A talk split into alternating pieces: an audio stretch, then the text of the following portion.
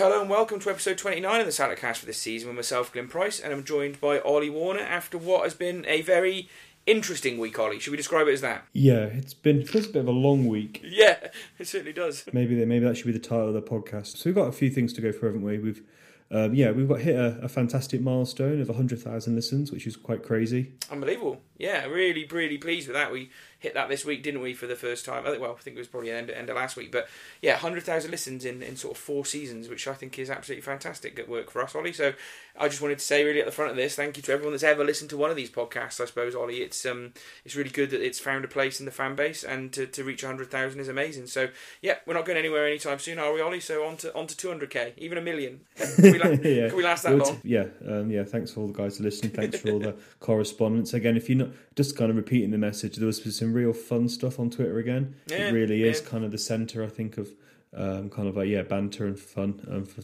talking about Shrewsbury Town. And Hmm. um, yeah, there's lots of good stuff. Phil Thomas is um, pumping out some really interesting data and stuff. So Yeah. yeah, a lot of fun stuff going on. Yeah, it's been fun, but in a really like, what's the You've word? got to laugh because Yeah. if you if you didn't laugh, you'd cry. That is exactly the phrase I was going to say, Ollie. Exactly the phrase. But we will get on to uh, matters on the pitch now. Um, obviously, there have been two games this week. A very disappointing trip to Anfield, and what ended up being, I suppose, in some respects, a disappointing draw against MK Don. So, yeah, let's let's start at the start of this week, Ollie, and let's talk Liverpool.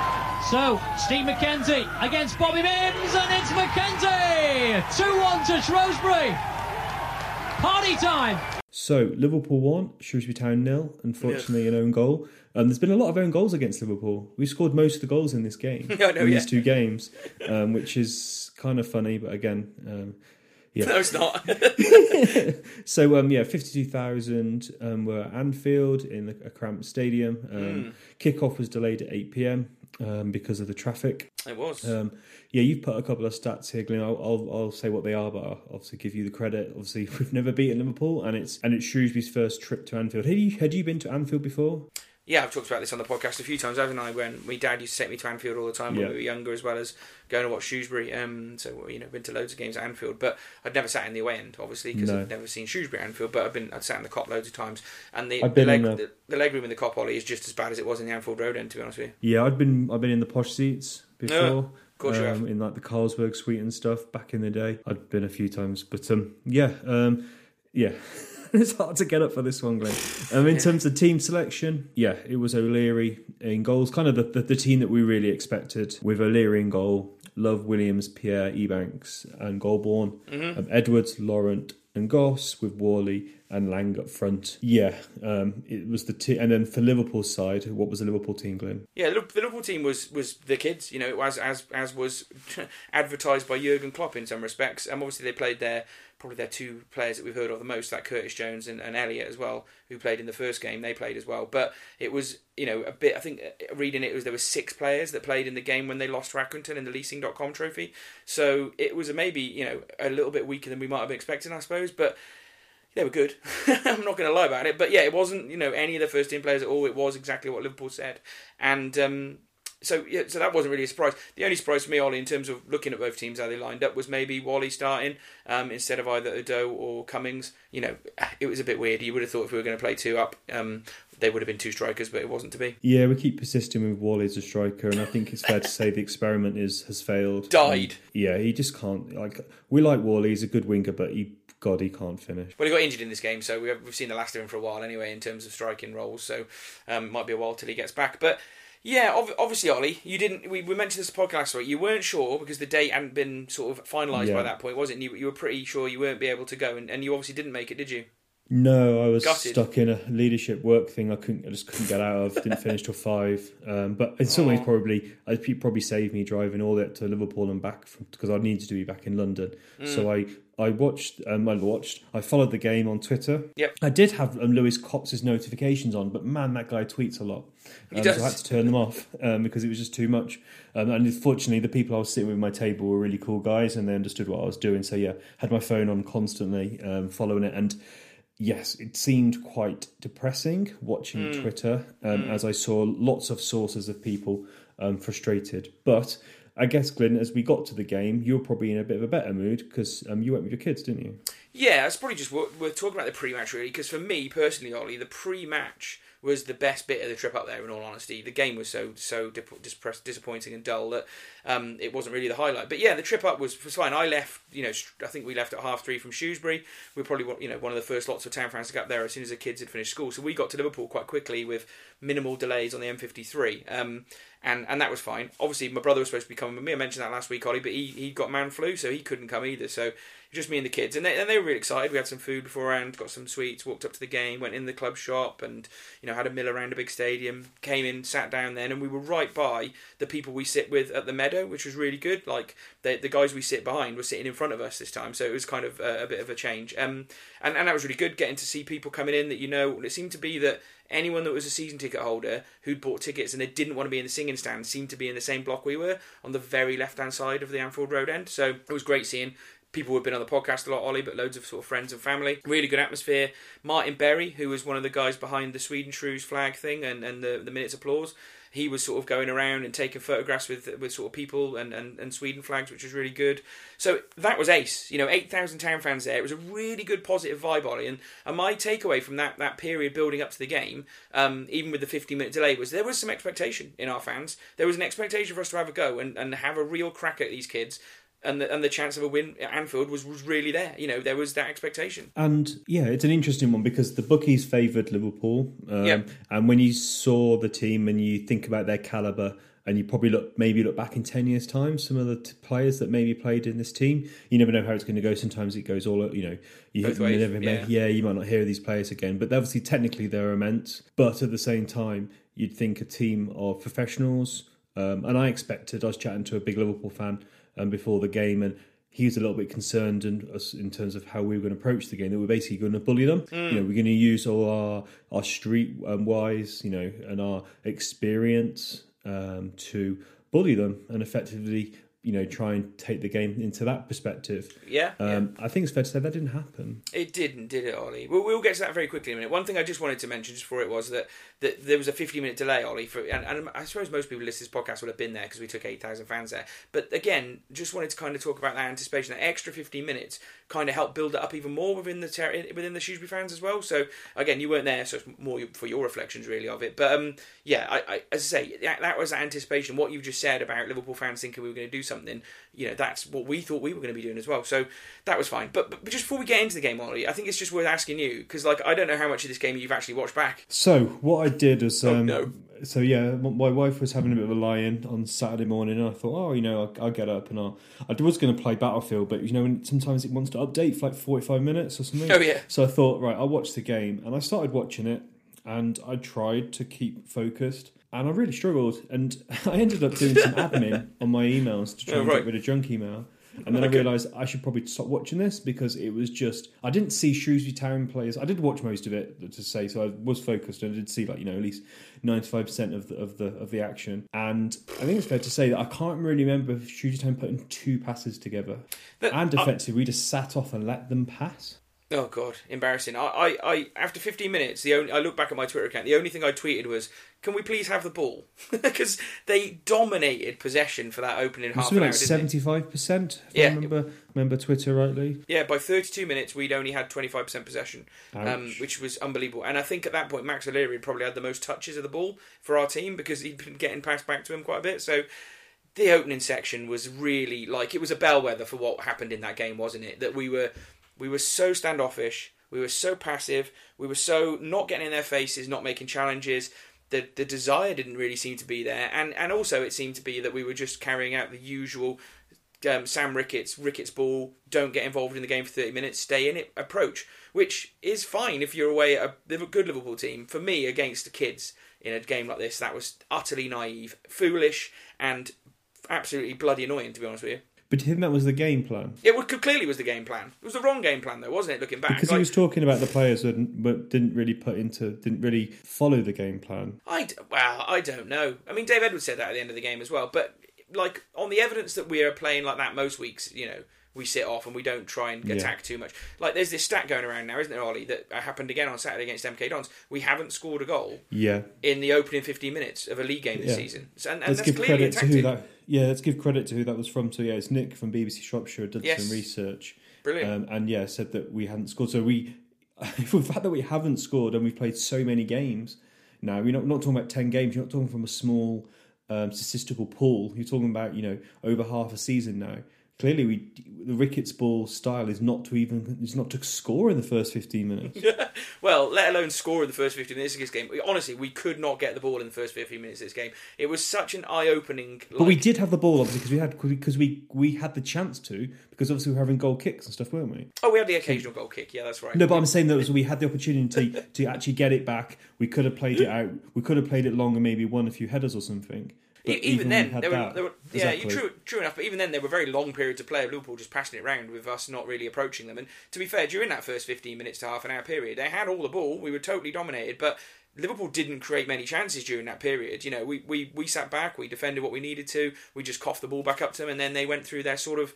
Un, it was like an under 21 game, you know, teams trying to outpass each other, except one team couldn't do it, and the other team were doing it, you know, to the, to, to the end of the days. But I don't know. We we rarely attacked in the opening period. Didn't create anything. Um, and I thought Love and Golbourne. It was quite clear in that opening period that they were they were getting dominated by the tricky players that they were up against. They had a torrid night, both of them. Who had a good game? Maybe we'll get to that at the end. But um, yeah, um, yeah. The so be- yeah. The one, the one thing that did change it all, Ollie, I'm going to interject now. Just I'm thinking about it. It came into my head was.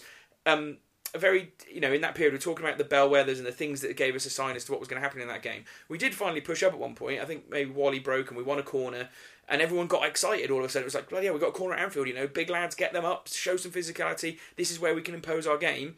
What did we do? Short corner, and we, and then Goss just lazily floated it in, and they defended it. And it was just that was the sort of thing that was you could already see fans around me getting a bit niggled. Yeah. So what was the atmosphere? What was kind of the um, the feelings on the on the on the terraces? I should say. It started off really positive, like I said at the start of the game. But honestly, within half an hour, because we'd watched what we'd watched, it was niggly the guys are down the right hand side who were in the singing area didn't stop chanting, so I imagine it was a very di- different atmosphere there. We were very much down the left hand side, and it was quiet.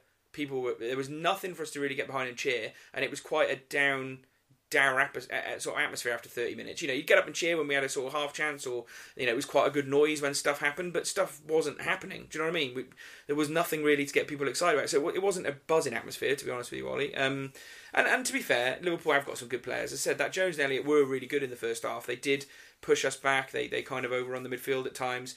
Um, that Neco Williams, you know the right back. Obviously, we'll talk about him with the goal in a minute. He's yeah. a right, he was a right whinging little shit. He was. Every little touch he got, he went down like clutching his face or his hand, or just moaning at the referee. wasn't wasn't a big fan of him. Um, and as I said, yeah, we got to 32 minutes. We hadn't hardly touched the ball. Um, other notes I made from the game was there was seemed to be very little communication. Ollie, there was a lot of times where there was long balls coming and we weren't heading the first ball, which was causing us all sorts of trouble at times. And it just seemed to be like people weren't giving each other the shout to say no, you need to get rid of it, or kind of the passing went awry because people weren't giving each other a shout. It just zero intensity. Um, I don't know. And then after, after half an hour, obviously we possibly had a little bit more ball, but Liverpool then started creating chances. Um, particularly had this one free kick that we gave away that was straight at max, but there was a couple of other half chances.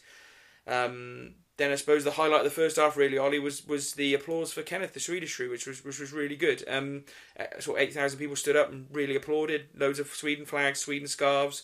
Um, that was a it was a really nice moment for Kenneth, wasn't it? Yeah, it is. It's um, yeah, it's a shame I missed. That's probably the only thing I I, I, I regret that I didn't see. Yeah, because yeah, he was a a big part of like yeah online Shrewsbury community, wasn't he? It's really really yeah. sad that he's he passed and it was really shock. Really really yeah, got to me that did. It was really sad that that news came through on that evening. Um, but yeah, hopefully his family and his friends saw um, how much we all, all respected him and how much mm. we all miss him. And, and it's been a sad week for Shrewsbury Town fans. You know, there's a, there's a lady called Ruth that passed away who was um, someone I remember, you know, sitting in the family stand when I first used to go. I believe she sat in there for a while, and she used to bring sweets to give to the children and stuff like that. When I, am sure I remember that as a kid, but obviously another person that's really associated with our fan base, um, you know, for, for longevity more than anything, but also the, the kindness she's shown other fans over the years through, through various things. Um, you know, not someone I knew particularly well, but I think as we're reflecting on Kenneth, it is certainly worth reflecting on Ruth and, and the, the place she held in, in not only fans' eyes, but also someone like Dave Edwards, who was seemed to be really touched and obviously wore black armbands against MK Dons. So a real, a real sad, sad week to have lost two, two sort of big fans, and it's been nice that they've both got applause at each game. So yeah, yeah, it's never it's never nice when we lose fans, is it? But um, no. there we go. So that was that was a say that was a highlight of the first half for me. The game really continued as I've just been describing it. We didn't really do all that much. They they had a couple of half chances and, and slightly better chances. getting to nil nil at half time weirdly felt like an all right result considering how battered we'd been. Yeah, I, I, it's yeah. I guess we were happy. Did we have any shots on target in, in this in this half? We had no shots on target in the whole game, Ollie. Oh, Oh, so yeah, don't don't get too excited for what the rest of the second half review is going to be like because it's uh, yeah we had it's been like you know we were saying we haven't we did that Doncaster game we had no shots on target um, and I mentioned on the pod last week you had to go back as far as the Wigan five one game at the Meadow where we lost under just for start Hurst regime wasn't it? Or maybe just for that. Can't remember. But anyway we've done it twice now in three or four games. Two two nil, two games with no shots on target. So this was against kids as well. Even more frustrating. Um, Second half, all as you obviously didn't watch this, started slowly again. Both teams were quite standoffish in that opening exchange, and then I suppose as the half went on, we had our probably best ten minute spell, um, and only ten minute spell of the whole game. To be honest with you, maybe it was fifteen minutes at a push. Um, but yeah, there was a, a, couple of moments where there was a sort of header back post that uh, Dave Edwards could have done a bit better with, but it ended up going away from the goal. Um, and it all came from being a bit more direct. Ollie, we played a few more long balls, and the defence slightly got unsettled by it. The young lads at the back for them, so yeah, that was something that was getting us some joy. But we did it for a bit, and then we just totally stopped doing it. I, I couldn't get my head around that one either. Um, yeah, but it was it was definitely a bit more getting in their face, Ollie. The thing that you kind of would said at the start of the podcast, we wanted to see there was a, couple of more big tackles that kind of changed the thing, but it was a slightly harder press. But I think after ten minutes of that, Liverpool adjusted again and, and just went back to sort of dominating the game. Um, so there we go. Um, there was one good save that Max O'Leary made just in that period, though. You know, even though we had a bit more ball, they created probably their best chance um, from that Neco Williams again. Um, Max did really well to save that, and and they still looked more creative and dangerous, Ollie. Which again, even when we were having our better period, that was a frustration for me. Is that they still looked the most dangerous, mate? Yeah, I guess that's just a, a, a snapshot of our season, isn't it? Um, A little bit. having creating some chances, but yeah, not being good enough to actually, um, yeah, finish it off and score a goal. and still conceding chances down the other end. Yeah, and Yeah. Udoh had come on just after, just around this time as well, I think, and he really did help in our best spell. He came on and was very energetic, did really well, direct running. He challenged all his headers, um, but he came off for Lang, who, who seemed particularly peed off to get subbed. And um, I met Callum Lang's dad in the in the week on the Saturday uh, just gone. Um, long story. uh, I won't go into details of it, but um, he, he tells me that Callum Lang is not a striker. He's a number ten. so I don't know why we've been playing him up front since he joined this club, but his dad is totally convinced that he's a number ten. So there we go. Um, yeah, Udoh did have a shot wide. That was probably our only decent shot of the game. In all honesty, we had none on target, like I mentioned. Um, and then from that point onwards, I think Liverpool kind of got on top. Now, one thing I have missed here, Ollie, that we'll come to talk about is it, it, kind of it wasn't during the good period, I don't think, when when this happened. But obviously, we had a goal disallowed for VAR, so bit of nice interplay. You know, Udoh Udoh looked offside in the build up, but it didn't get given. Um, and then someone heads it, and Whalley scores a rebound. Everybody goes mental, Ollie. Like I wasn't thinking about VAR at all. As soon as that went in, I was like, "We've scored. We've we've scored Anfield. This is amazing." The whole place went nuts, and it took a minute then to realise that no, we're not kicking off here. Something's happened, and there's a VAR check going on. And I have to say, the feeling of a disallowed goal for VAR, Ollie, is an absolute kick in the balls. Like any excitement I had about the game just drained away from me after it got disallowed. It was it was unbearably horrible. One of the most horrible experiences I've had following Shrewsbury, I think. Yeah, it's. I can see people. I can see obviously people can, talking about it, and Oh, I've, sickening. I've, on purpose I haven't watched it so I don't get emotive about it. I, I can't blame you. I can't watch it back. I've seen a couple of stills, and obviously when we were talking about it in the stadium, when it got chalked off, all the people around me were talking. It was like must have been a Doe was offside because he, he made a really good run, and then there was a cross in. But as it looks like, it they went back even further than that to um, Golbourne having like a foot offside whilst he's kind of running back out of the play.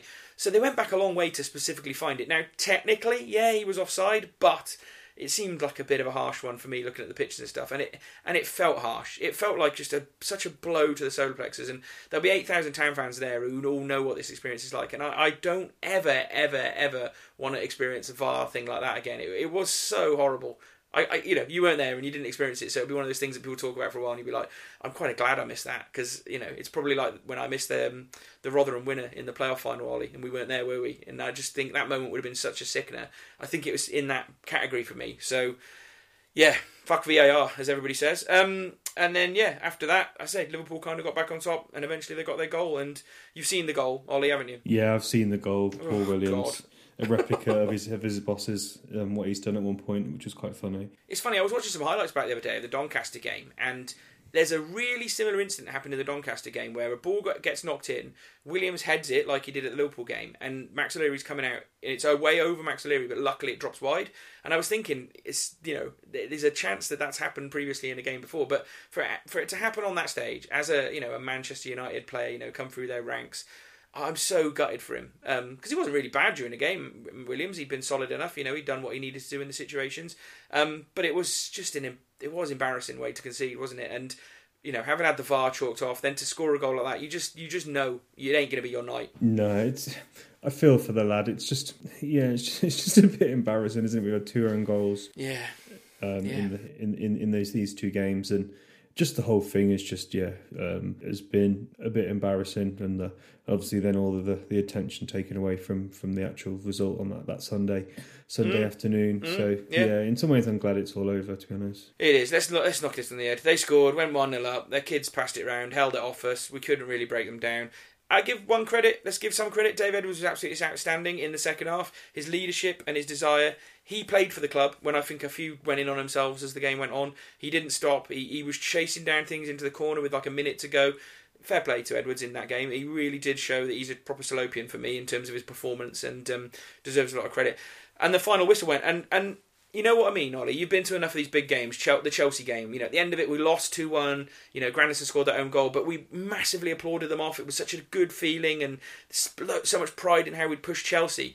I, I honestly felt like we- your words you used a minute ago. I was embarrassed at the final whistle. I didn't feel any pride for what we'd done. I didn't feel a single bit of pride for our football club. I thought, I just thought, thank God that wasn't on television. First of all, it was a terrible game, and people would have been just thinking, Yeah, God, you lost if to kids. on TV, that would have been bad. And and people were streaming out, Ollie, around me, and they were livid. A lot of people were livid. And you wouldn't have thought that would be happening leaving Liverpool. Even if we'd played their first team and lost 5 0, I don't think people would have been as angry. Because we probably, you know, we might have had a better go against them, I suppose. But to, to have been as as it's it's hard to get, not get angry about this, but to play that game like we did, um, and the way it went, and the whole the whole event was just a massive non-event, really, and something that yeah, we went to Anfield, but it is not a game I'm ever going to remember fondly at all. No, no. So and I think, and I think um, probably the for me one of the the not not a highlight because it came out of a bad situation, but yeah, I did watch Dave Edwards um, post match. I think I think people were tweeting it on the on Yeah. the following morning, and I did watch that. And the the passion and the pride and the disappointment he had. He said it was. Did he say something like it was the the worst? He's That's felt the worst- the worst he's ever felt coming off a football pitch or something. That's exactly what he said. Yeah, he was devastated. I thought looking at him, he looked broken, yeah, and he used the word passive in his interview, which was fair. That was exactly how we played, and he knew it. Do you know what I mean? He knew that they they they bottled that chance massively, um, which is weird because you would have thought they'd have figured that out half time, and yeah, they rallied a little bit, but even then they were still too passive. But there we go. I'll run through my top three, Ollie, and we'll leave this here. I, I'm not sure I feel like I've captured how frustrating that was, but hopefully that's come across. And it is always awkward on a podcast to cover a result like that because I haven't got anything good to say about it. The whole thing's really pissed me off, Ollie. So, and that you know that's this before we even talk about the money we lost on it, the fact we had to pay for the bloody VAR, and we'll, we'll get to all that later, I suppose. But um, yeah, I'll leave it there. Dave Edwards was clearly our man of the match. He was solid enough in the first half, and he was he was exceptionally good in trying to lead us forward in some respects in the second half. Um, Udoh, I gave second, even though he only came on. His energy was one of the reasons we sparked into life at times, um, and he was brave, I thought, as well. So fair play to, to Danny as well. And I gave Max O'Leary third. I couldn't really think of who to put third, but really for that save he made to, to stop us going behind earlier on, he did okay. But even O'Leary was a bit shaky. A couple of goal kicks out, straight out of play. Um, I think that was about it in terms of shakiness, actually. But I'll go for Max third. I can't really think of anyone else to give it to all. No, it was a nice. Udoh gave um, his shirt, didn't he, to a, um, a, a little Liverpool fan from, Yes. funny enough, from Stourbridge, who, um, yeah, Oh, there you was go. obviously storing play for Halesowen. And I've only looked at these comments today, Ollie Sam Ricketts, because basically I couldn't stand to listen to what he had to say after that game on the way home. I just got in the car. I know, I, I, I got home. I got home quite quickly. But he said we lacked a little bit of energy and zip in our game, mentally and physically. We couldn't really get going. We had a little spell in the second half, very little, I would say. Um, after a chat at half time, ultimately our players gave it everything we had, but we couldn't reach that level of performance. And then we start this. This is a recurring pattern at the moment. We physically couldn't get up to the standards because of the games we played. You can't play football at 90%, you can't play it at 95%. You have to be at 100%.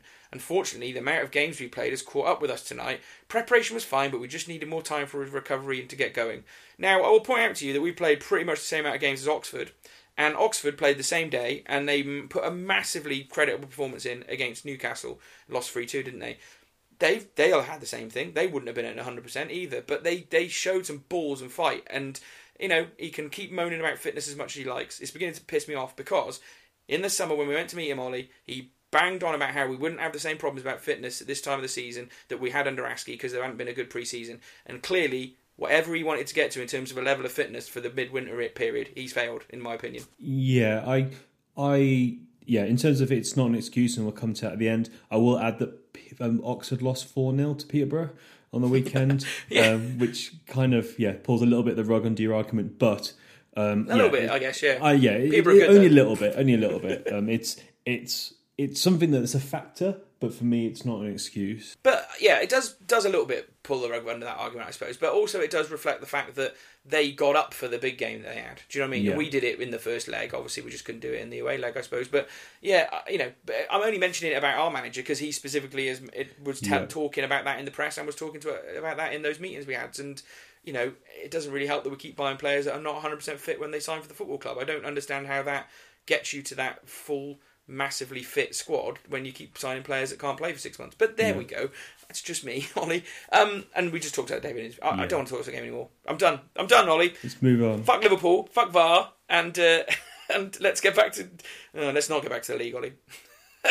There it's to Lawrence. He's been left for Bobby Grant onto his left foot and he drives his second and doubles Shrewsbury Town lead. So Saturday, Shrewsbury Town won. Milton Keynes Dons won. It's about time they dropped that Dons that bon, Dons bit. Um, It so is. Omar Beckles scored in the 60s, um, two minutes, and um, Healey scored in the 77th minute. Um, attendance um, was in the five started with a Mm. five, which is a bit disappointed. Averages attendances are still actually up versus last season so far. Um, let's see how that, that holds out. Coming to the game, it was 16th versus 19th. Um, but it's worth noting that MK Dons were sixth in the form table. Yeah. Town were near the bottom with no wins in seven. Um, but it's worth mentioning that MK Dons had not won um, away in seven games under their new manager, Russell Martin, who obviously has a link to Norwich. And obviously, we saw um, two players come back um, for um, well, come back to town, um, starting for Milton Keynes Dons. And who were they, Glenn? It was Thompson and, and uh, Carlton Morris, wasn't it? Yeah. And also, Ollie, you're actually wrong. There was three. Oh yeah, there's Nicholls as well, the Yeah, goalkeeper. there was. There was Lee Nicholls. He didn't actually ever play a game for us, but No. I think he was on loan, possibly under Turner. When you think about loan players, it was probably Turner because he got a million in, didn't he? But um, yeah, it's interesting. Another another stat that missed off there, really, Ollie, just worth reflecting about MK Dons is they are terrible.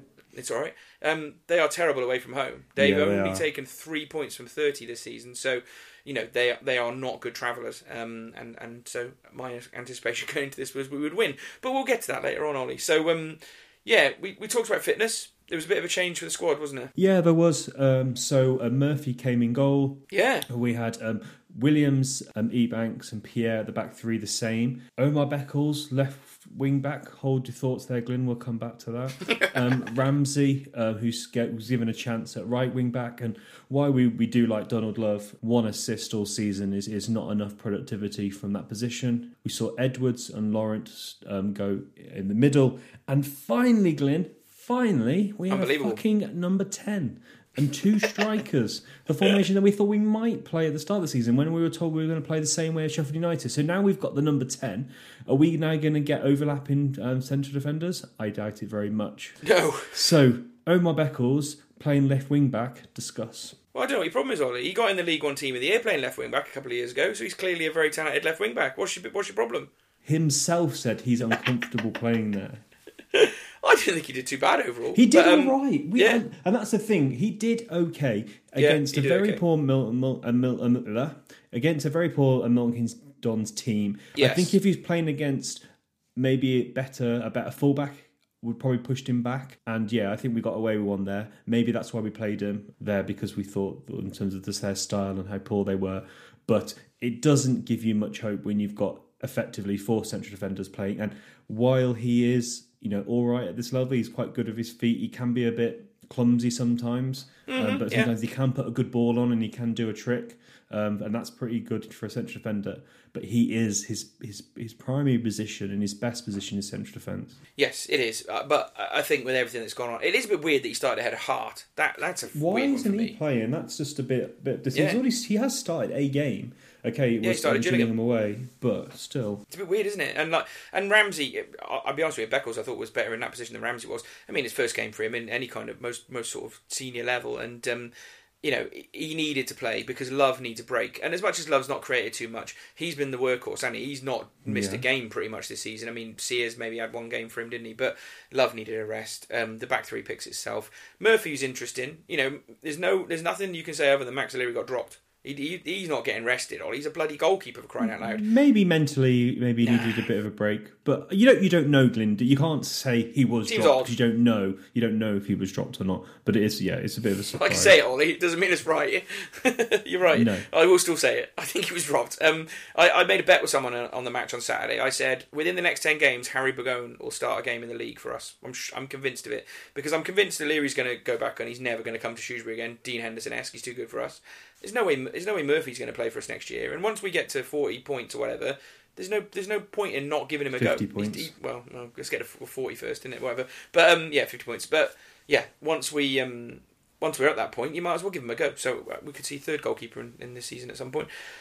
But there we go. McElhaney in a 10. That was good. I was alright with Cummings and Udoh. Udoh definitely deserved to stay on. Uh, definitely deserved a place after the way he played at Liverpool. Um, bit unlucky on Lang, I suppose. But um, after the way Cummings played in this game, to be honest with you, I'd play Lang and Udoh from now on. But we'll get to that. I don't know. Uh, you were there this week, weren't you, Wally? You Yep. actually you actually got to this game, didn't you? So, um, and I was there. Um, but most of my mates just didn't turn up, which tells you a lot at the moment. Um, I don't know. Where do you want to start with this game? You- We we we were happy, weren't we, the way it's set up, and, and as soon as they started playing, it was quite positive, I suppose. Yeah, we we we started okay. I thought I was really pleased to see that that starting lineup. You know, we've had quite a few attacks in the first half. I would say that um, MK Don's style and persistence of passing the ball out the back, which I understand if you're a championship or a, a top championship or a top Premier League side, or even if you're a top League One side, but a team that's basically trying to get well, I guess it's working for them perhaps, but yeah, it, was very odd, and they gave us chances, didn't they, from playing the ball out the back? They were hilariously bad at playing out from the back, Ollie. It was absolutely entertaining to watch them play out from the back. they were terrible. At Lewington, particularly, and we'll come to the second half where he just he shit the bed for about ten minutes. Lewington, but um, yeah, I can't. I guess that they're trying to under their new manager play this new style, play out from the back, and try and be a good footballing team. But you can see they're definitely in the transition from what they must have been before to what they are now. Um, as usual, Town didn't capitalise on any of the moments they gave us, though. That was my big frustration. Yeah, again, yeah, same old story. Um, a couple of what were the good attacking bits. There was a, a really good run from Cummings where he basically out, out basically just won a foot race, um, running down the the right flank, put a long cross into Beckles in the box, um, got it to McElhaney, um, but in the basically crossed kind of headed onto onto Udoh's head and kind of went out. Um, and then there was an opportunity not too long after that where Udoh did really good hold up play, chested the ball, um, passed to McElhaney who fired from distance. It was one of those really frustrating kind of games to watch where the referee was pulling everything, but at the same time we were being quite handsy, weren't we? There was quite a few times we were using um, our hands to kind of foul players, and Yeah, fans can get frustrated. But but if you're going to keep pulling people down. Um, and using your hands, it's going to be a foul, so you can't really get too you can't complain about that too much. No, I, I think there's more to moan at the referee about as we go through this first half. But Yeah. I think I think that's fair. We did have some, some good attacks. I, they did also have MK Dons weren't out the game. This wasn't us No. dominating a match. You know, we we again had less possession by half time in this game, so MK Dons had a bit more control of the ball. Um, but you know, n- neither team really created golden opportunities. I didn't think when, No. when you got to half an hour, it was. You know, as much as I've seen everyone say this was an entertaining game, the second half was definitely better. But the first half was was not a great. Yeah. And, and conditions probably played a part in that. It was windy, but it, it, it wasn't. It wasn't a great watch first half. No, first half wasn't great. Obviously, we wanted to get to the magic 30 minutes um, without Exactly. scoring or conceding. Um, there was an opportunity where Nicholls gave the ball straight to McElhaney, who fired wide. Maybe could have done a bit better than that. And then I guess there was two moments left in the half. One was where they counter-attacked on us. And Murphy came flying out, and I thought it was a penalty. So, first question, Glenn, did you think it was a penalty? Yes or no? Yeah, I, was, I thought it was a stonewall penalty Yeah. because you couldn't tell from where whether he'd even got a touch or not on it. Well- but the reason I thought it was a penalty, Ollie, was because the referee pointed at the bloody penalty spot. He did, but um, sitting next to me, Phil said to me, "You got your hand on it." And Oh, then, did he? And then, yeah, so yeah, eagle-eyed Phil. Um, he then, and then, then we obviously then noticed that the linesman got involved, and the linesman told him that it was a corner. So he went, he changed his mind, and went for corner. Well, yes, it was not the the best thing in terms of the referee made the mistake, but at least he listened to his assistant, and he, the right decision was made in the end. Who needs VAR, Ollie? There you go. Who You see, good example of the and it was just quite getting it right. as well. To be fair, Yeah, no, it, it was it was just confusing, wasn't it? Because Yeah. he definitely pointed at the spot, and everyone was like, "Oh God, we're going to go one 0 down to MK Dons," and you know he could always kind of kind of start to panic. But um, yeah, it got they got it right. It was confusing, and uh, yeah, we didn't have to worry about a penalty, so that was good. And then, um, so it was a corner, nothing came from that. But then, um, Thompson, who obviously we had on loan and, and we know that he's, he's pacey, basically just kind of ran through our team, got into the box and shot and hit the post. And God, if it had been a, a few millimetres to the right, it would have actually gone into the back of the net off the post. And Yes. we got away with that one. We certainly did. It was right at the end of the half as well. I wasn't overly impressed with Thompson. You know, he didn't stand out as a player that we thought, Christ, why would we let him go? He was solid enough. Yeah, he's I not a player that you think would go back to a Premier League team and start pushing their first team, is he? He's not Ben Godfrey, that's for sure. No. Um, talking about the first half, I mean that's it. That's basically the first half. We said it wasn't very interesting, so we might as well leave it there. Just want to talk to you about McElhaney because my, my observations of McElhaney, having watched that half, are he is not John Nolan. He's more of a Bobby Grant. So John Nolan could pick the ball up and run with it, but he didn't do it too often. He'd come in the phase, he'd work, work forward with the phase with everybody else, and then he'd be the one that was really tricky, quick feet, find space, played little nice passes. McElhaney looks like he likes to run with the ball and keep He's going a and going. number ten. Oh, is, well, John Nolan isn't a number ten. He's a number. He's an attacking midfielder. Where Yeah, probably fair, this guy probably is, is a is a is a genuine number ten. Uh, Yeah, you can see why I compared him to Bobby Grant, though, can't you? Because that's what he like used to be like. Exactly, yeah, because we played, you know, five um, five two one two, didn't we? In Yeah. that put a Micky Mellon um, League Two um, season, um, playing as a classic number ten. But in some ways, he's probably even more attacking than Bobby Grant because sometimes he was Agreed, playing yeah. straight up in a in a front three. But I don't know. While we're just talking about him, I really like him. He seems really really good dribbler. He seems to like you know. He does some really interesting runs and kind of goes around the corners, and he he's a really good player. And I, you know, he you know January transfer window hasn't made people too excited, especially when you play when you buy or sign players you, who aren't fit enough to play. At least Yeah. he is fit, and he's definitely obviously the, the highlight of the January transfer window. He's the standout, yeah, for sure. Um, and and yeah, I, I, I agree. I mean, we- we've only seen him in a couple of appearances so far, but he's he's stood out as a very technically gifted player as well as something I you know from watching him at the Rochdale game quite close up as well. He's got such really good um, technique in terms of his first touch, and then he just goes. He can just drop his shoulder and go, and and. He's the sort of player we haven't had for quite a while, Ollie. Yeah, what an, exciting attacker. No, uh, you, like you said, a genuine number ten. Yeah, Yeah, we haven't had a we haven't had a number ten for a while. We haven't had a played a formation for a while that kind of suits a number True. ten. Um, True. But yeah, he's, he's a good signing and and interesting actually in terms of um, tactics and formation. Um, after five minutes of the second half, um, we took off a defender and brought on Goss. Cue absolute confusion with home town fans. Town fans were just confused, and everyone was going, "What was going on?" and what formation we playing. At first, at first, it looked like a bit like a four-three-three. Um, and then it kind of was an amalgamation, isn't it, between a 4 3 3 and a 4 4 2 diamond, with McElhaney playing kind of as a, a number 10, but sometimes pushing quite high up. And with this, with the other two strikers not playing really close to each other, playing, you know, kind of fairly kind of wideish a little bit. Um, Yeah. With um, with Goss on the right of Edwards and Laurent to the left of him. Yeah, it was interesting. I heard people using the word asymmetrical at one point. I thought this is too much for me. I can't. I can't deal with this. But um, yeah, it, it was interesting that we went with the four at the back. You know, we- again, people are asking to play two up front with a ten. People have been asking to play four at the back, and you know, maybe maybe the message is getting through to Ricketts because he did both in this game. I thought it was hilarious though, Ollie, that we played four at the back, and Sam Ricketts managed to get all four of his centre backs into that formation. So obviously we had Williams playing right back, Beckles left back, and then the other two in centre back. I thought that's pretty that's pretty uh, classic of Shrewsbury Town this season. To if we're going to play four at the back, we've got to play all the centre backs.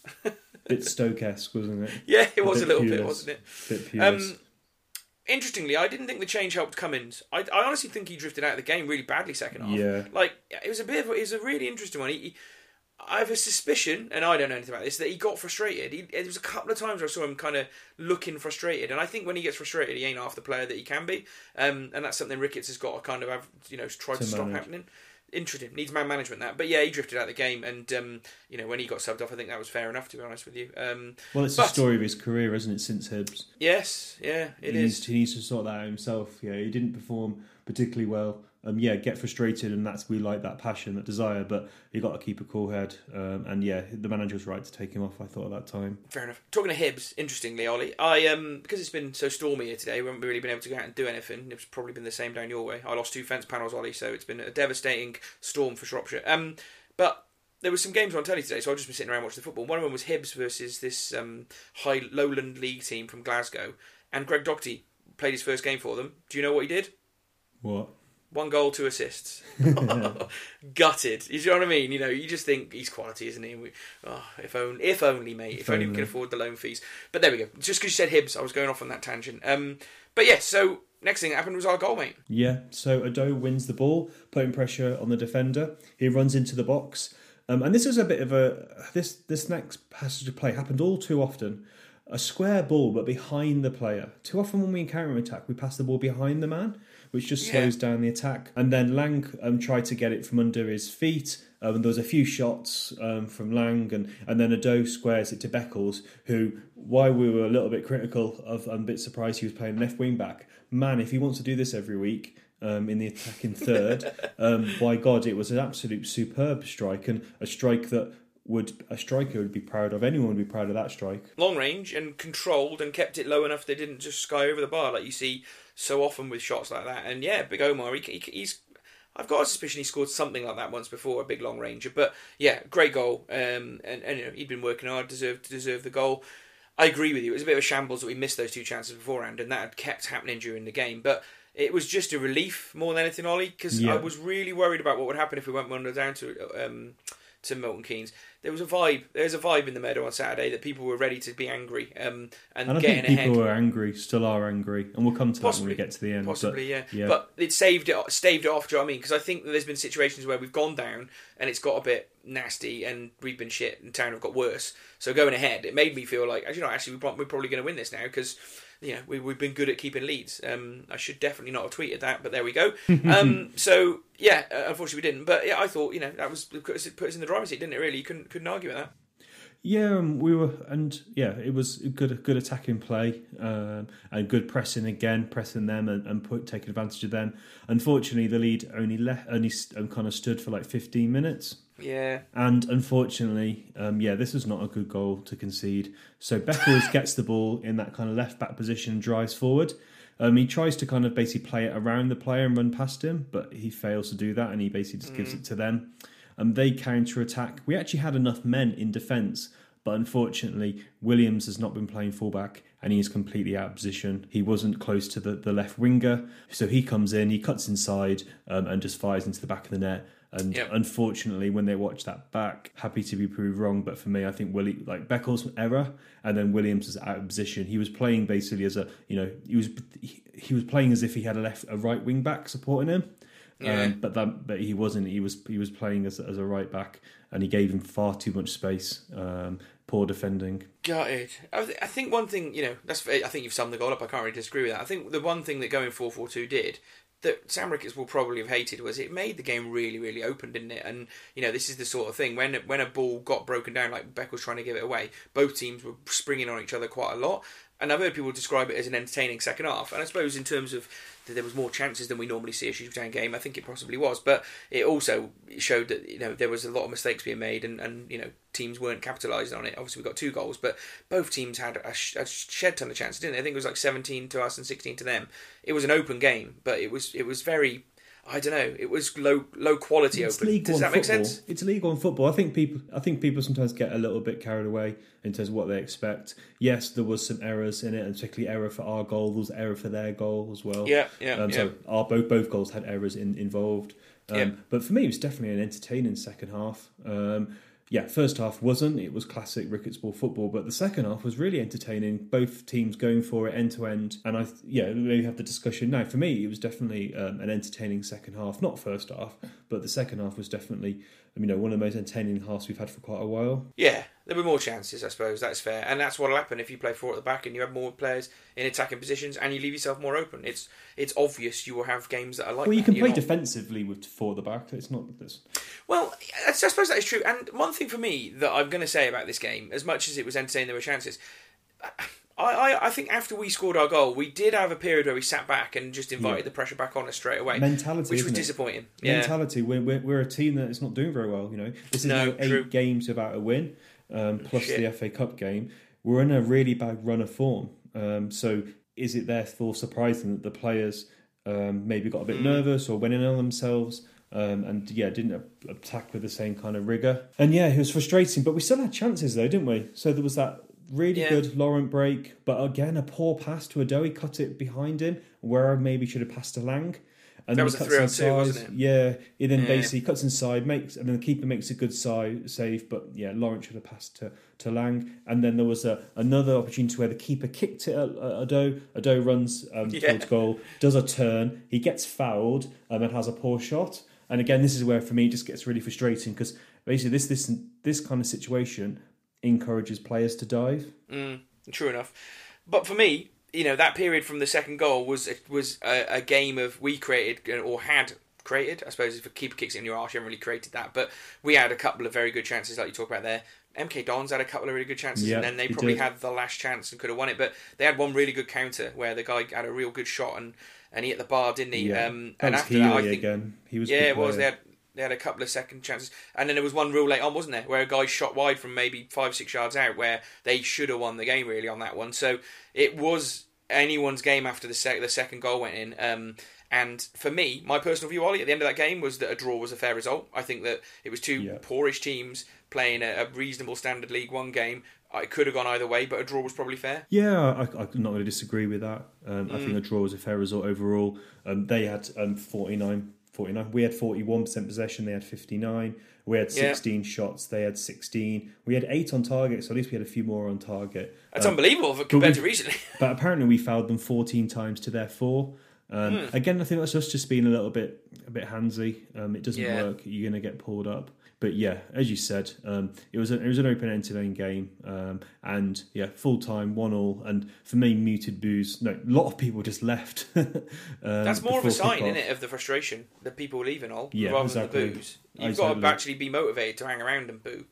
Yeah, So- exactly. And a lot of people had left, and by the time, um, yeah, you kind of got up. I was just writing my, my full time tweet um, rather than yeah, kind of be in the in the hustle bustle down the back of Sainsbury's. I normally just wait and yeah, walked down to an absolutely empty stadium by the time I'd done my tweet. What did you put them boos down to? Because it wasn't the worst we played at home this season. I think it's more a reflection of the poor league form. Like Yeah, it was people saying, "Look, this isn't good enough now. We've got to get a win." I think for me, it's it's the one, it's that millisecond opportunity you have to give feedback to the manager about how how happy or unhappy you are with the results and performances. Yeah, Um, no win in the league in 2020. You know, it's eight games now without a win. The last win, you got to go back to um, the, the um, 20, no, is it 20th, yeah. something like that, 14th, twenty second of Black, twenty second of December. yeah, I can't remember which one it was, um, where it was a win. So it's a long, long time ago. Um, and we've played a lot of games in January. So yeah, I think fans are frustrated quite rightly. Well, I had a stat to talk about later on about this, but you know, you just said that's eight without a league win now. Around the FA Cup last season, we went nine without a league win. Do you remember? All Yeah. around those FA Cup games, Wolves, and so and that was Ricketts. So if we can't beat Accrington on Tuesday and he goes nine again, then we've got to then potentially go to Portsmouth, which is an incredibly difficult place to go, and get a, ri- a win there. Otherwise, he's going to break that record. And to go ten without a win for any manager at any football club in any situation is something that puts the puts the eye of scrutiny on you to a severe level um, because we can't go 10 without a win. That will not be acceptable to me. And the point, so this is a tweet from Mark Lynch, so thanks for doing some stats for us. So we scored, um, sorry, yeah, we scored six in eight, that's 0.75 per, per game. And we conceded 12 in eight games, but we've got four out of 24 available points. That's relegated. crap. That's, really, that's that's hardcore relegation form.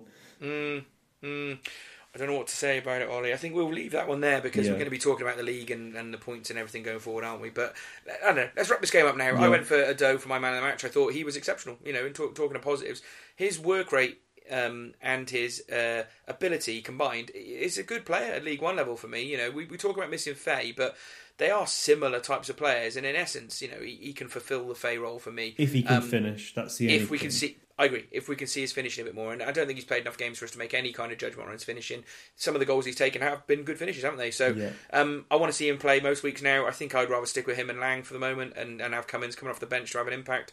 That's the three I'd go for at the moment in terms of the strikers. But that's fine. McElhaney, we, talked in this one about how good he was. Um, very impressive, as I say, a really good number ten, and someone I'm looking forward to seeing. And I, I went for Williams third, which might seem a bit odd, um, but considering what happened at Anfield, how destructive that could have been to his mental state.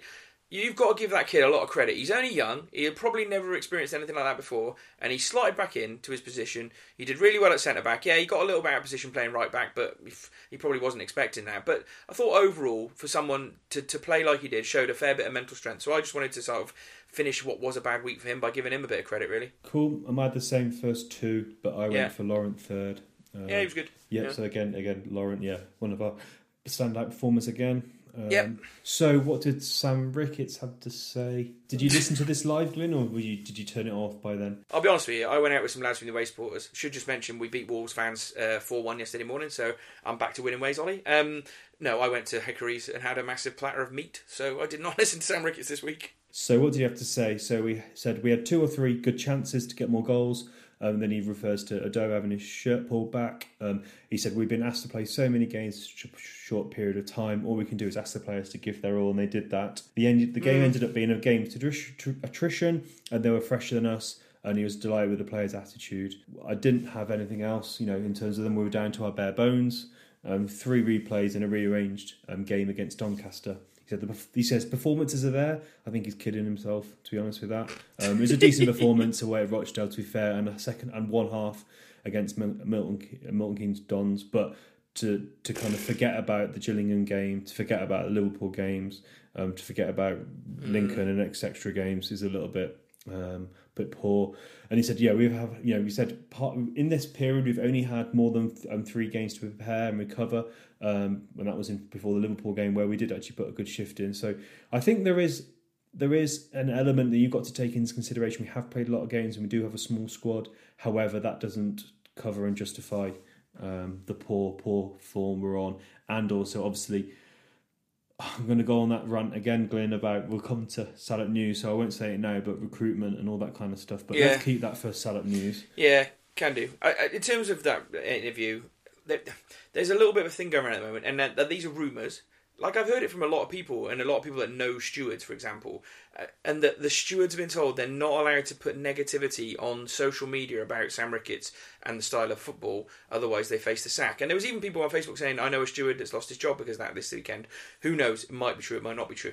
But I don't know. There is there does seem to be a bit of a vibe now with some of these interviews we're reading that it's very much like kind of just these are the reasons. Kind of just leave me alone. Like, there you know, we're not fit or we're not we're not not we're fit. We've got to play a lot of games. That's my line. I'm sticking to it and there's no acknowledgement of the faults within our team. Do you not think? Like, we clearly there are a lot of faults within our team. You know, the way we've been set up, for example, and not scoring, and you know, he- he'll give like mealy mouthed platitudes as to, well, we'll work on that, or you know, something we can get, or he gets a bit spiky, like when Stu Dunn asked him. Don't know. I, I, I know he's never going to come out in interviews and say this sort of stuff anymore, but we're not getting anything from him in terms of how we fix the problems we've got, other than we just go again, and it can be a bit boring to listen to, to be honest. It can be a bit boring, but then if he said too much, we'd probably criticise him for it as well. Well, that's Um, what we do. It's our job. But um, it is it is it is a yeah it is um, a bit boring um hearing hearing the same things um We- I wanted to say that isn't our job. If you go back and listen to a podcast two two weeks ago about how we talked about how Sam Ricketts talked about the football club in the national press around the Liverpool game, we will give him due credit when he deserves Yeah. it. Like we will give any player due credit. But I don't know. These interviews at the moment seem quite. Um, it's like he just wants to go and he's desperate for a win, isn't he? And it's obviously really niggling him. And I don't know. It seems like he doesn't want to do them anymore. But I don't know. I didn't listen to it this week, so that's me, me making my judgment of yeah what I would feel like having not won a game for eight games. and just kind of talking about obviously we've talked about like where we are now in the league league's basically pretty much over now getting in the playoffs is, is a distant Yeah, dream dead. And interesting because I said in this game, I said, you know, um, I felt a bit sorry for Ricketts in this game, and I got a bit of grief for it. And for me, the reason why I said that is again, we, we always take. It's always a bit of a risk that we do the podcast and we always talk about each week, don't we? And when we do talk about games, we always t- tweet about that that specific game unless we make it clear that we're talking about the context or something. So you're always liable to get criticised or comments made um, about, you know, in the context of everything that we're not doing very well. And yes, we're not doing very well, but in a game where we wanted him to play two up front and number ten, he did it. In a game Yep. where we wanted to, we want to see the manager go for it, he did, and he got rewards that because I think actually changing formation helped us and we were more attacking, and he got his goal. Um, so I just felt a bit sorry for him in the sense that he's he is trying and he's tried something different and he's gone more attacking, which is something we're all crying out for. Um, but it didn't happen, and if that, if that makes sense, why I was just felt a bit disappointed for him because at least he did try something. Well, he has to, doesn't he? Because what we've been doing has not been working, and I guess that's it's the pressure of the job that you, and the pressure of the situation you find yourself in. I can I can understand what you're saying, Ollie. I think that's a that's a fair point. I was in, at the start of the game. I was saying to the lads around me, I, I honestly don't care how we play today. I just we just need a win. Like as a town fan, I wanted just to see us win. That's all I really cared about. And I think the frustration, the booze, and the negativity he's getting is simply this week because we did not win, and it was MK Dons, and, and that's why good. we had the booze, isn't it? So yeah, people exactly. are just booing, and people are frustrated, and you could see the anger in people in their response to me, and in terms of response to everything on Twitter. People are just so fed up now mm. um, that yeah, I agree. Um, it doesn't really matter. And the result, if the result is basically the only way people are not going to be upset now is going to be a good result. Yeah. Everything else, a draw or a loss, is going to get people frustrated because they just go back to their, their thoughts and their feelings about where we are. And if if any manager ever had kind of like you know brownie points or kind of kudos or some kind of something to, to kind of live off, I don't know, say Eddie Howe at Bournemouth has got a lot of you know credibility and kind of points to kind of burn off while having a bad yes. run. Yes. Sam Ricketts hasn't had any because we haven't no. we haven't seen that big lift we've had some good moments, a couple of good moments in the FA Cup, a couple of you know, a couple, of games that we've ground out. But yeah, there's there's no kind of um, love within the fans and the manager to kind of oh, getting through yeah. these dark days. I think that's true. I think that's true. I, I, I think that you, you know it's to a certain extent this season and last season. If you go running, you know what was it nine last year without a win and eight this year so far without a win. If you've not been winning cup games in that run, both of those times he's, he's under serious pressure and things are way worse for him. So he has been saved from really negative criticism at games by the cup results. But, you know, again, that's gone now. And there was that one game last year after we got knocked out of the cup, do you remember, where it got quite toxic? Yeah. And we had um, a meeting. Yeah, yeah, exactly. So to me, Accrington's that game. And he really needs to win. That's I don't give two shits about how it comes that's a game we need to win. So we'll, yeah. we'll, see. Tuesday we'll night's going to be huge. It's massive, yeah. Yeah. So let's go. Let's go into silent news and have a look at that. Talk about the Brian interview.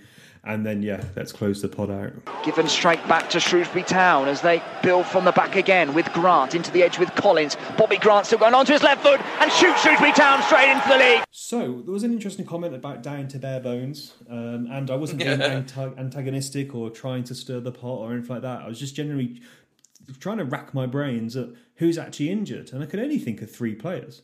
So we have like Vincelow, who's obviously out on long term injury and is on his way back. Yeah. Whalley's injured and Norburn's injured. So in terms of players that have actually played a lot of games, we've only got two players currently who are injured. Yes, we lost Faye, but he wasn't playing anyway. And then we lost some low knees that were never get playing anyway. So mm, yeah. the back down to bare bones comment for me was a bit of an odd one. And if you're going to complain about your and he said we he had two fullbacks or whatever or four fullbacks on the bench, well, don't sign load of wingbacks, fullbacks then. It's very true. There's a big difference between someone being properly injured that you can't play them and them just getting rested. To me, if you're resting someone, you can't really use that as one of the players that's not available. Because Love could have played on Saturday, and he probably would have been okay. Do you know what I mean? It wasn't like he was injured; he just was getting his his rotation out. Same with Max O'Leary; he's not injured, is he? He just was having a day off to, to recover from whatever. But yeah, I don't know. I, it it seems like a bit of a feeble excuse that to me because I'm sure that there are loads of one league teams with way more long term injuries than we've got. Um, so I, I don't know. It, it's interesting to check out, out on it when you just look at that to only have two real serious injuries. I suppose the thing that Ricketts would point to is that Norburn and Whalley have been two of the players that have played the most games this season. Yeah, well, yeah, Norburn is a big miss. Uh, he is, yeah. You maybe, maybe Glenn, if you're not too busy, you should look at how many games we win with him with and without him. And because he's oh, definitely a, a, key player, I wouldn't, wouldn't, suggest you do the same for for Whalley. Um, no, and and People then are getting a bit sick of Whalley at the moment, aren't they? Yeah, quite a negative vibe. I know it's really hard because I really Poor guy. he's one of our best servants in the last ten years, and you know, yeah. he, he's such a good player. But in terms of um, in terms of you know him playing and, and, producing the results, he's not he's not doing it. it, it it's fucking mad though, isn't it, Ollie? That he's a winger and he hasn't played as a winger for two years now. Like he was one of our best wingers in the last I don't know, 30 years. And since Ricketts and Askey came in, he hasn't played as a winger. Uh, so it, I do agree that people are getting a bit miffed with him being a, an auxiliary striker or a bloody right wing back last season or where, or number 10. You know, all roles that he'll have a go at because he, he obviously loves the club and, and has been a big part of our football club. But there's no one more than, there's probably more than anyone, more than all the fans, he'll probably want to play as a winger at some point down the line in his career again. And he ain't going to play as a winger under Sam Ricketts. So I, I can see why people are getting miffed with him, but he's trying to do a job for for us out of position every bloody week. Yeah, and then we signed Vela, who apparently is close, not got a slight injury. Yeah, so we don't know if it is actually he just isn't fit enough, or whether he's got a tweak kind of coming back to trying to get to full fitness. But for me, again, without going off on a massive tangent, again, poor recruitment, um, contacts, um, lack of lack of lack of yeah, a good good de- in depth kind of um, recruitment. We just signed a load of fullbacks and a third choice goalkeeper again has come to haunt us. So yeah, you can't complain about your own doings too much. Um, it just seems a bit a bit daft to complain about Mm. your own recruitment because this is his entire own squad now. Yeah, Greg Docherty looked really fit today when I watched that game, so maybe we should have paid the loan fee for him. But yeah, I agree, it's um, it's not great, and who knows how long Bell will be out for. They say a slight issue, but it could be weeks yet, couldn't it? But it'd be good to see him at some point down the line. Yeah, interesting, interesting comparison on it. The only other thing we had in Salop News this week was Brian did another interview, and, and it felt like listening to it, it came across as a sort of look. I know everyone's miffed about the Liverpool result, and he even mentioned that he knows the players didn't play up to their level and was quite quite honest about it. And again, credit to Brian for doing these. They're really good, the interviews they do, if you get a chance to listen to them. Um, but it was some other interesting things there where he kind of confirmed that we'd lost the 400 grand from the not getting the TV game and also um, the, the lower ticket prices. Um, so it doesn't seem, you know, to me it came across like they haven't given us any extra money for lower ticket prices. It, it is what it is. So frustrating, I suppose, for the football clubs who have not really had the payday they would have wanted, but um, at least we got something, I suppose. Um, also confirmed on it, and, and this came out afterwards as well, is that we had to pay to use the VAR. So even though Liverpool install it, it's already there. Any club that comes to play them this season have to pay half the cost of VAR, which are roughly six thousand pounds. So we paid six thousand pounds to get screwed by VAR. Ollie, does that make you feel better or worse about the situation? Uh, for me, it's, it's another nail in the coffin of the, the FA Cup journey for this year. Um, Oh, let's man. move on. let's move on. Oh on. dear, dear. And and yeah, as I say, Ian, I think fair play to Brian. He understands the frustrations and probably understands the frustrations that fans are having with the league form as well. And um, you know, I think for him, he's going to take one giant look at um, the showpiece showpiece game of Liverpool at home, the fantastic morale that had, how that could have been something to build the club behind, and how somehow going to play them at Anfield has kind of eroded all of that a little bit. And if you look at the attendance on Saturday, you said you know it's staying up, it's all right. You know, it's it's sub six thousand. They didn't bring many, to be fair, but when you looked around, it was there was a lot of empty seats on Saturday, wasn't there? And it did feel like a lot of people had just kind of not come. And around us in Block 17, it was quite sparse, wasn't it? Yeah, it was a, a poor attendance. Um, it was um, 700 down on the average. Yeah, Um, yeah, And yeah, as you said, people are quick to leave as well. Um, so no, not good. yeah, not good to be interested. Obviously, um, Tuesday night, Accrington Stanley will probably bring about 20 fans, and then then yeah, it will be yeah, it'll be interesting to see what the attendance actually is. But and then obviously then on Saturday we go away to Port Pompey, who are doing really really well. Um, so it's going to be another challenging week. Um, and just actually, yes, we don't know. We do prediction. Normally do just one game, Glenn. But how many points do you think we're going to get from this week? One, Yeah, I think we might draw against Stanley. I do. Yeah, and in no way we'll go. We, we've had a couple of good results at Portsmouth actually over the last few years. Again, talking to Bobby Grant, he scored two goals there. Mind you, that was quite a while back now, I suppose. But um, but you know, we had occasionally. I think we'll never win there, but I think we've won there. A Yeah, we have. We've won there a couple of times. years, Yeah, and then her season, I remember going down with Becky and we stayed in a hotel. But Yeah, in, but in yes. terms of like where they they sit in um, fifth in the form table, they've won. Um, they've won quite a few of their last few games. They've won four of the last six. Shrewsbury Town on the other end, and we're now twentieth um, in the form table. God. Uh, who we've we've drawn three and lost three of the last six. Uh, if I was to predict both games this week, I'd probably go one-one draw with Accrington, and I'd go for us to lose two-one at Portsmouth. So I'll go two-one as my Portsmouth prediction. Yeah, I think that's how this week might pan out, unfortunately. Okay, I can't see us scoring against Pompey. Um, Oh God! yeah, I, I think Not that- even with our new two up front and a number ten. No, Oh God! I can't see us getting anything from, from that game. It's it's going to be another dark week. I suppose the positive thing is our predictions have been so god awful this season that maybe we'll be wrong and we'll win. So that, that's well, we keep, yeah, should just- we should just predict draws. Really, I think if we want something. That's what I did last time. I got it right for MK. I don't know I predicted one-one, so I'm back ahead in the table. But there we go. Hopefully it'll be better. And uh, I, I'm not going to Portsmouth. I, I, I, I'm actually sick of going away and watching Shoot Town away from home. I've spent a lot of money over Christmas going to Rochdale and you know what was it Bolton and all the other clubs we've been to. I, I need a week off going to watch Shrewsbury Town. To be honest, I've had a big run of it recently, especially with Liverpool games. So I'm going to watch Accrington. I'll be there, and I'll probably try and watch Portsmouth via some dodgy stream somewhere. But yeah, we'll be back to cover it next week, Ollie, and I think we'll try and get a guest on. Yep, cool. So, yeah, thanks for listening, guys. Um, it is a slog at the moment. Um, it is it is it is hard work watching the town at the moment. So yeah, Uh.